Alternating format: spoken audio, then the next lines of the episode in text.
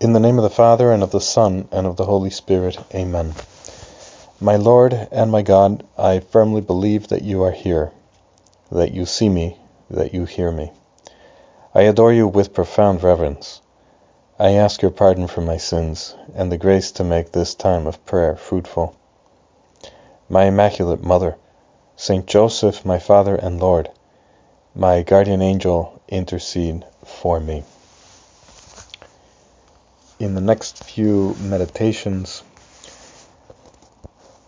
I am going to comment on some paragraphs of St. Josemaria's most important homily, which he entitled Towards Holiness. The reason why I say this is the most important homily that he preached is because he himself thought it was the most important of all.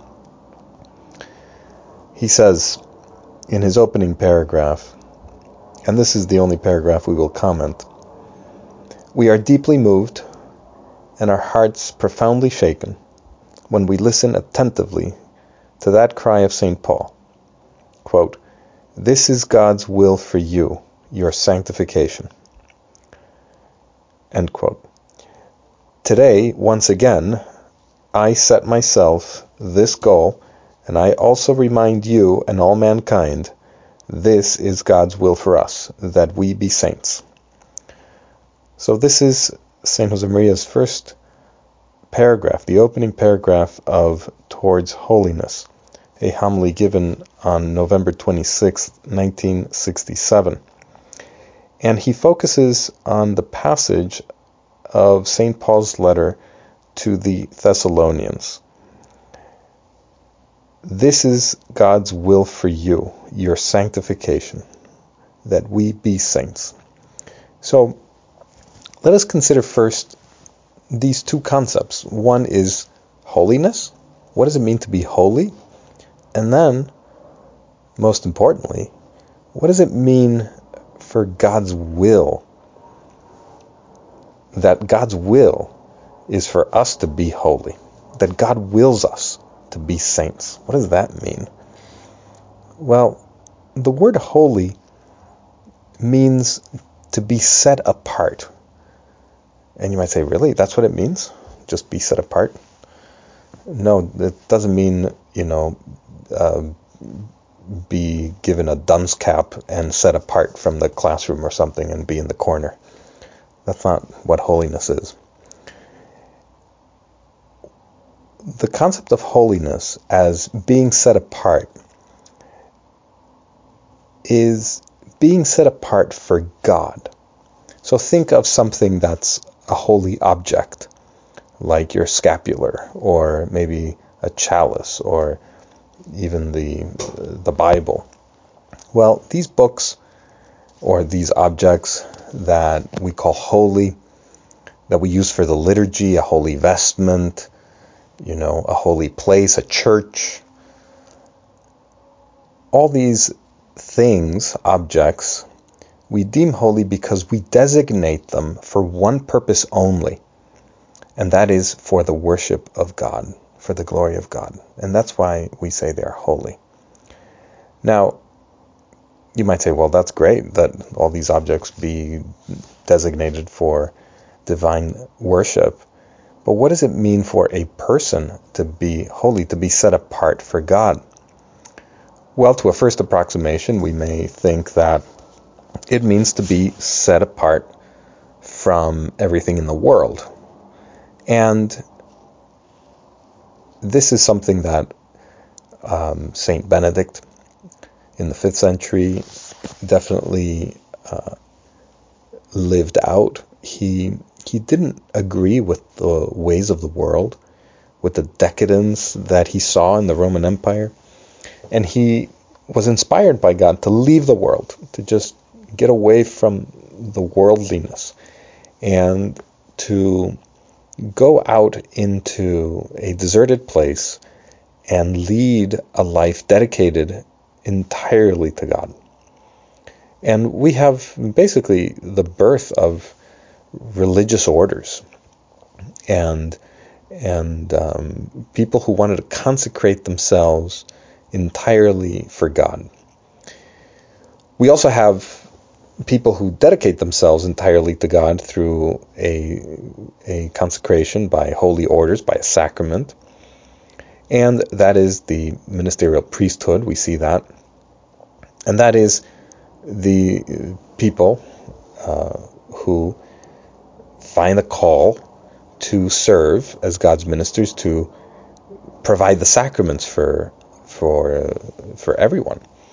And the priesthood is a very special call, basically to connect the the the world to God and God to the world through the offering of of the Holy Eucharist and, and all the other sacraments that lead up to the Eucharist, basically. This is a you could say a, a very special call that takes you not from the world, but it certainly um, makes you dedicate yourself entirely to uh, God's service.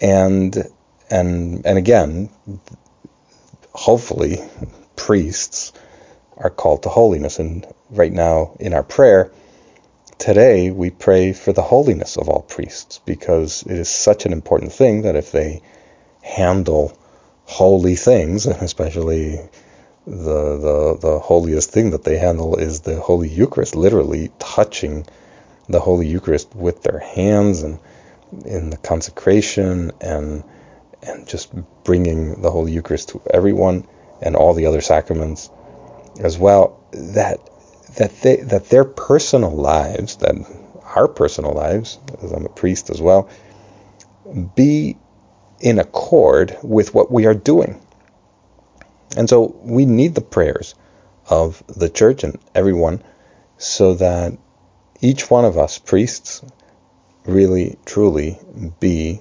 dedicated completely to God. And St. Josemaria spoke about the priesthood on many occasions, and he says, I, I want priests who are 100% priests, you know, priests through and through.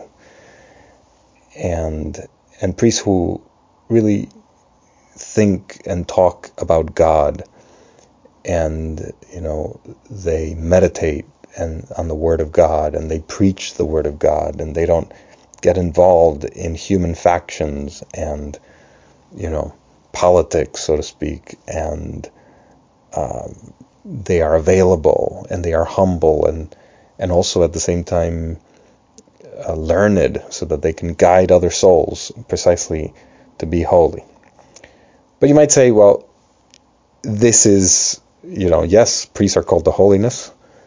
Uh, the religious are called to holiness.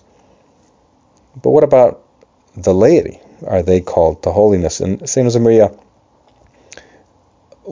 precisely heard, or actually not heard, but understood or saw, as he actually, that's the verb that he used. He, he said he saw the the the whole of the paths of the earth opened for everyone to be holy on October 2nd, 1928. He saw what he then called Opus Dei, the work of God. This is the work of God, our sanctification, that everyone be a saint. And not only the people who are baptized be saints, but everyone who is not baptized to be called to receive baptism and to then not just receive baptism but to have and and struggle to the very end to, to, to be a an even canonizable saint as he would say. So Saint Josemaria basically brought this message that everyone can be holy everyone is called to holiness and and you might say, well, but how can I dedicate my entire life to God if, if holiness means to be set apart for God? How could I set myself apart from my family? How could I set myself apart from my my law firm or my uh, operating table or my teaching chair or you know wherever I work or my construction work and how could I set myself apart from all that so that I can be holy? What would Saint Josemaria say to that question? He would, I think, he would say that's a that's that's not a real question. That's a false there's a false premise in that question. And what we need to realize is we need to we need to realize that our concepts are muddled. First and foremost, we need to look back in scripture and look very carefully and see how when Jesus took on flesh, when he became a man, that he wanted to actually live entirely for God and entirely at the same time dedicated to the service of mankind as a carpenter, actually, with a profession, with a manual profession, actually, as a as a say poor peasant manual worker. He wanted us to have an example that he being God can actually take on a human work and do that work well on its own merits, obeying its own kind of uh, logic and laws and and um, um, you know not taking any shortcuts in the carpentry work, so to speak, with by using his divine power, but by actually submitting himself to the human requirements of daily the daily toil of work and family life and daily existence. What sets us apart is not the kind of work that we do. What sets us apart from for God is actually what I, and that is what make what allows us to be holy is the interior connection that we have with God through grace, which in Jesus was not through grace, but through the hypostatic union. It was basically He being God is what is is what uh, made him, if you could say made, is what allowed him to be holy. He was he is completely holy because he is God. Period. There's no no no comment on that, right? But for us, it comes through grace, through being in the state of grace. When we are plugged into grace, we are another Christ, Christ Himself, and then we can offer sacrifices out of everything that we do.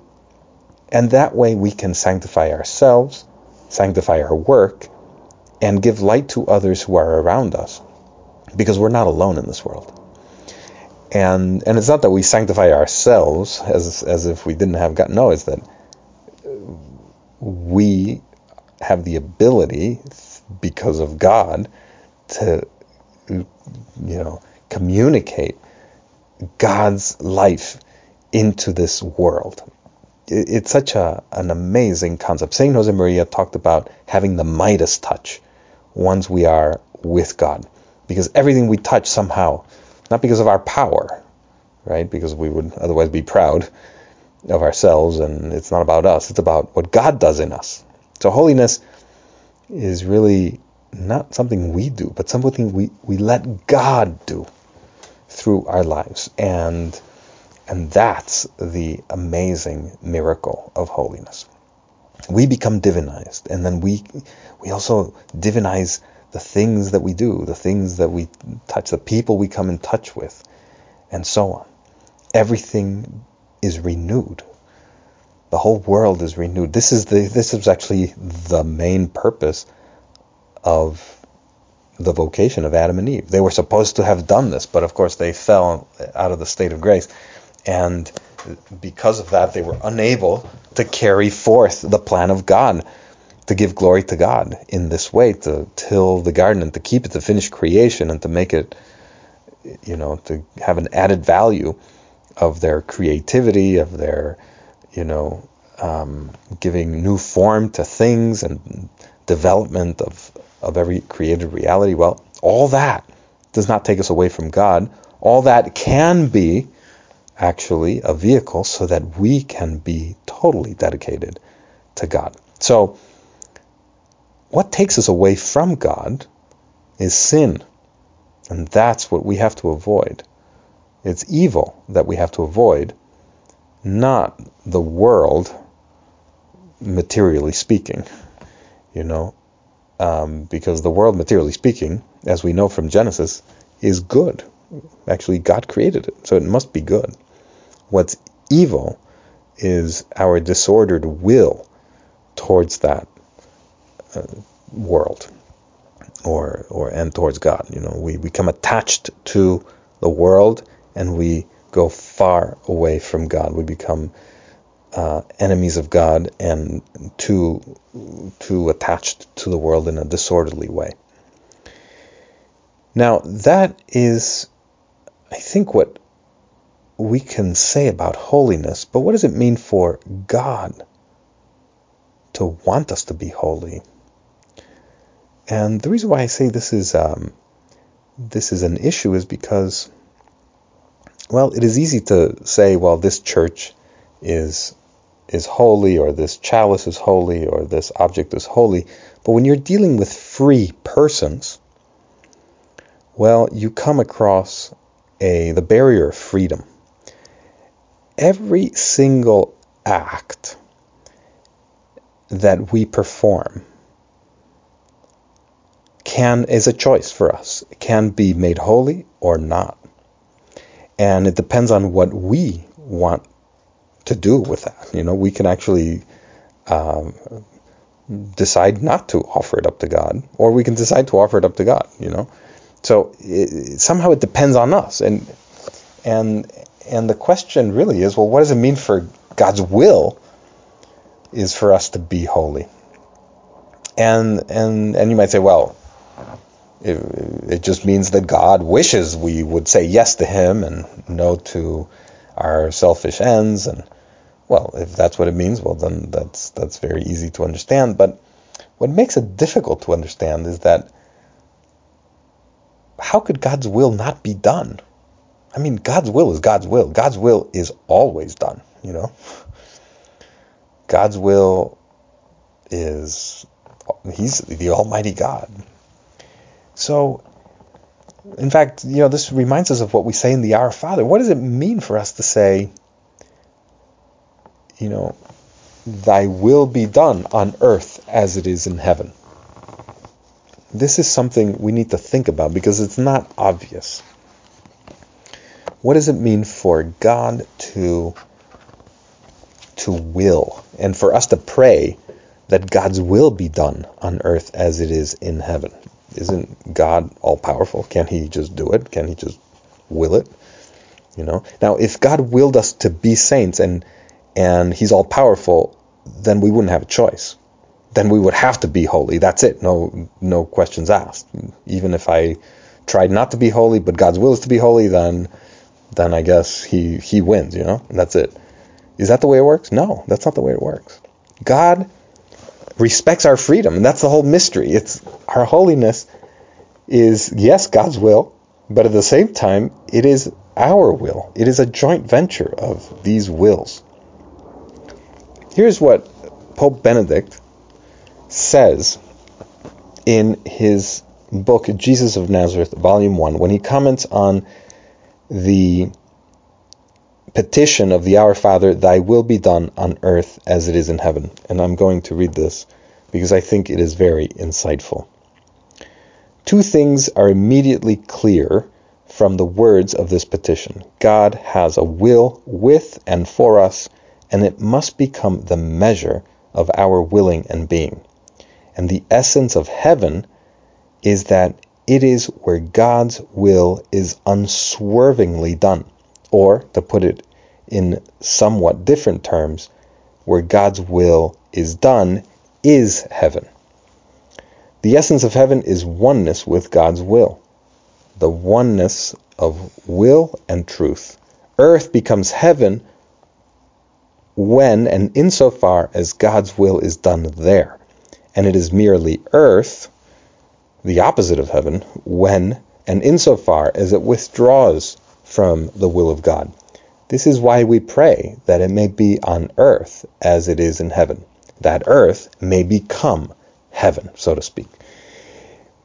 this is a very interesting way of looking at things because it means that we are praying basically that we have enough humility, I would say, in order for in order to let God come into our lives and allow his will to be done in our lives, in my life. You know, in my life. And that requires humility, docility. Docility is that virtue which comes from the verb doceo, which means to learn. So it's the ability to learn God's will, the ability to discern God's will and to put it into practice. It, think of St. Joseph, how he discerned God's will at every turn, where he led the Holy Family. You know, he had to he, he discerned it was God's will to obey the census. So he went into Bethlehem, even though his wife was pregnant. I mean, he could have excused himself, but he didn't, because he discerned that it was God's will. He discerned that it was God's will, even before that, take Mary as his wife. Of course, with the, the dialogue with the angel.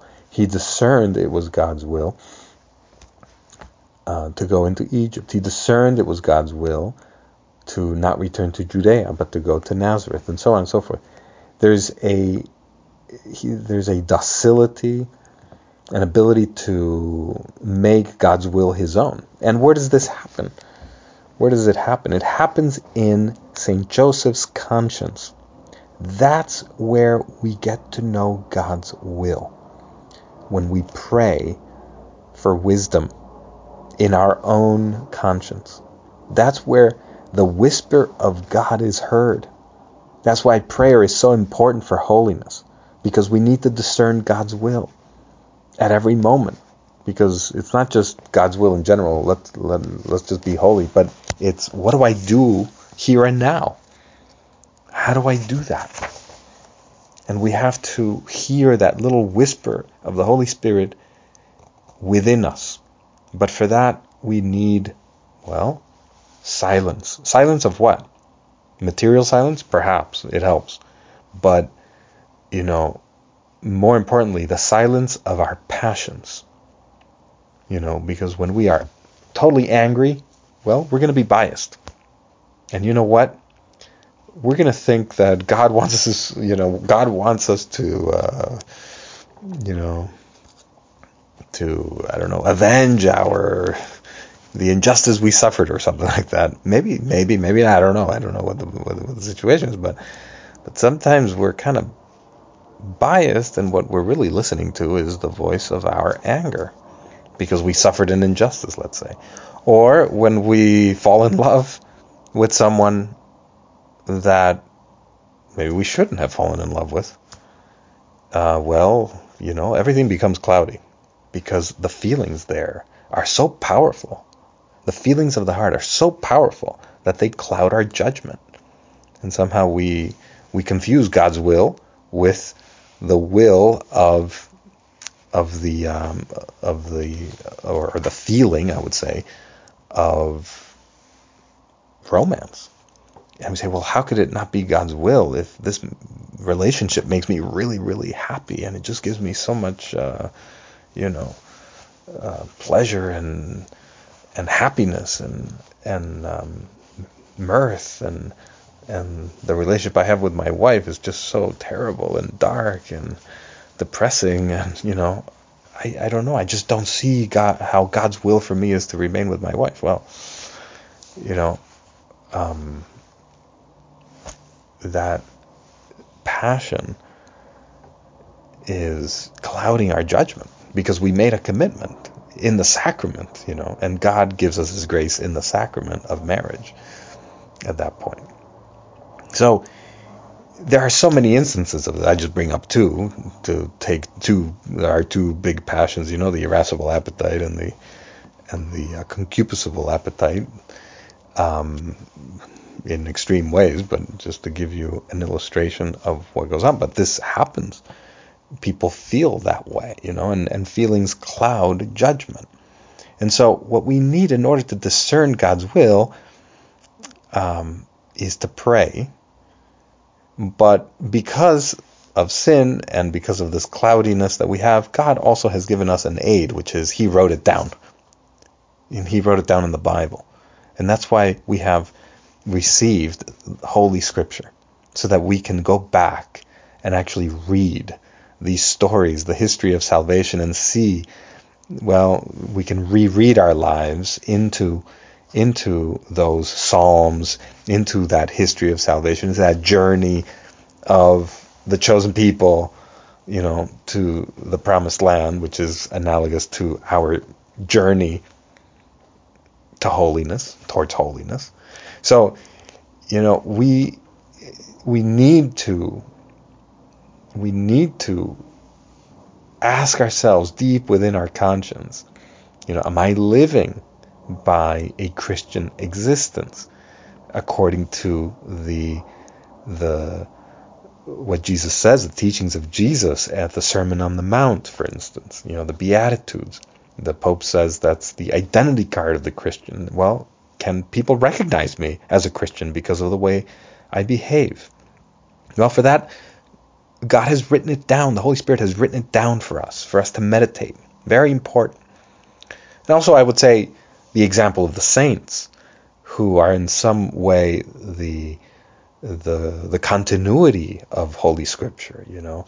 And we look back at the lives of the saints, beautiful ways that creative ways, new ways. Each one is unique, a unique flower in the garden of God's uh, creation, and and they can give us ideas and and and examples and and even inspire us as to how we can lead a life of holiness beautiful examples, even modern day examples and contemporary examples of how to do that.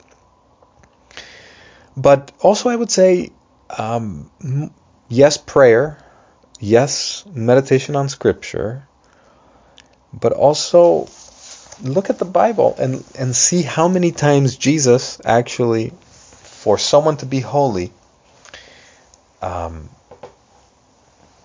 says, go to somebody else or or get advice get advice from somebody you know? And and I don't mean Jesus specifically but I mean just in general people who are in the Bible characters in the Bible who get advice from somebody else and you might say well they could have gone to God directly well why well God didn't want that think of St Paul yes Jesus appears to St Paul the on the road to Emmaus but but he doesn't finish the job. Jesus doesn't finish the job with Paul. He says, "Well, go to Damascus and go to this guy Ananias, and you, he'll he'll tell you what to do." Why in the world would Jesus not kind of just do everything himself if he's right there? If he's got you know, um, why does he have Anan? Why does he solicit the help of Ananias? Well, because it gives glory to God that we help each other on our way to holiness. You know, this is this a very important part of holiness is spiritual guidance, or as the Pope likes to call it, spiritual accompaniment. That we all help each other, like Naaman the Syrian, who was a leper, and he he went to the prophet, you know, to get advice, and he told him, "Well, go wash yourself seven times in the Jordan." And Naaman said, "Oh, come on, I'm not going to do that that's a terrible river. I've got better rivers in my home. And then his slave says, hey, listen, I mean, if, had, if he had told you to do something more difficult, would you have done it? Well, yeah, but he told me to do something really dumb. It's like, well, listen, it's just easy. Why don't you do it? Well, fine. He did it and he got cured. Why? Well, because he listened. He listened.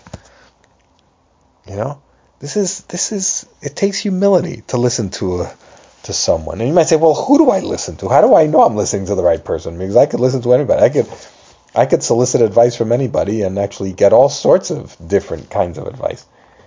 And you might say, well, yes. I think the important thing in a in, in somebody who's guiding your soul is that they themselves be uh, looking for holiness themselves and struggling for holiness themselves. And so You know, naturally, I think a, a priest comes to mind, or or a religious. I mean, hopefully they're struggling uh, for holiness and and they're learned and, and they're in the business, so to speak. But but also laity, well-formed laity. I mean, parents, I think, need to guide their children up to a certain age, you know. But then after a certain age, they have to introduce them to maybe holy mentors or mentors who can guide them, you know, who who who can then, you know, open up new horizons for them, and so on.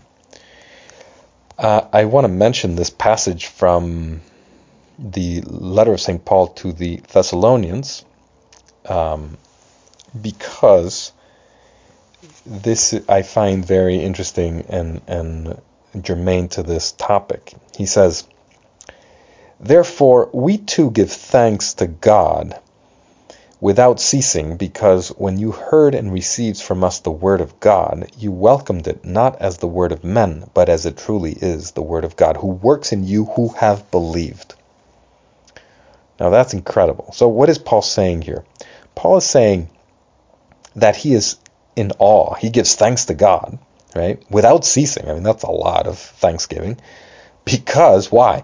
Because these Thessalonians, these Greeks, right? they have done something that he did not expect. Um, now, to a Jew like St. Paul, the Greeks were like barbarians, you know, they were like, you know, brutes, and I don't know, think of, uh, I don't know, just uh, big, uh, unruly people, and they just don't know a lot of things, you know.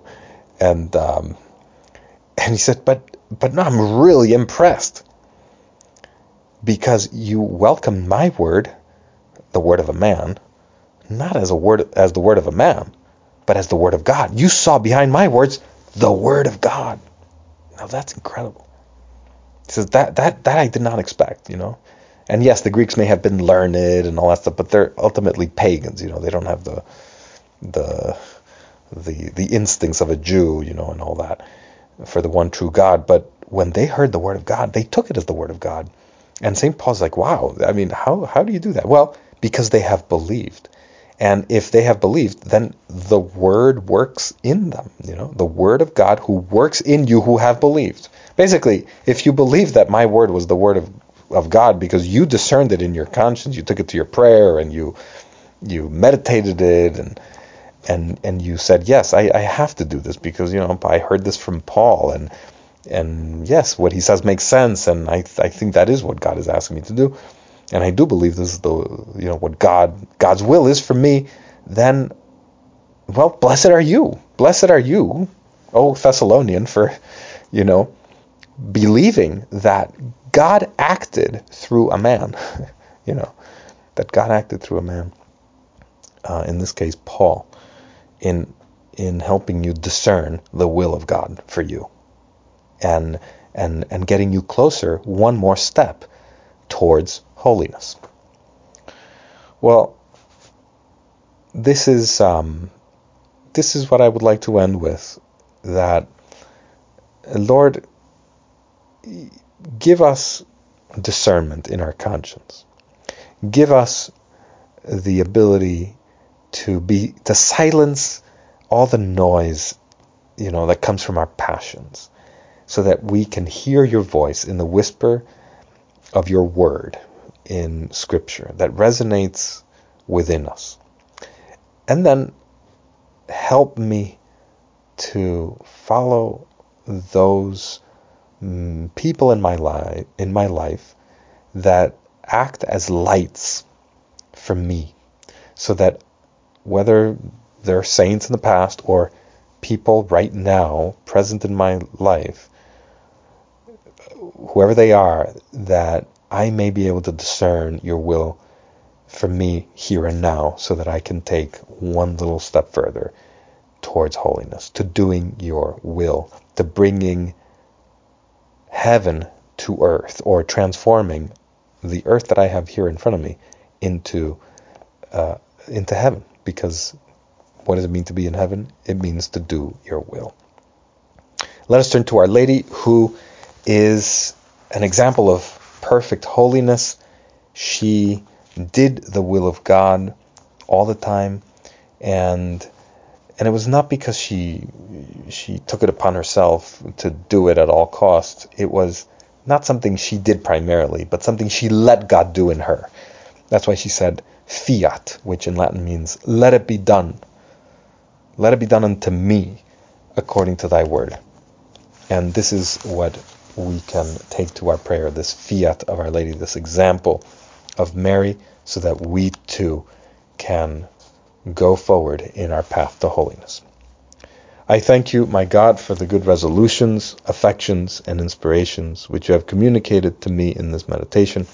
I ask your help to put them into effect, my Immaculate Mother.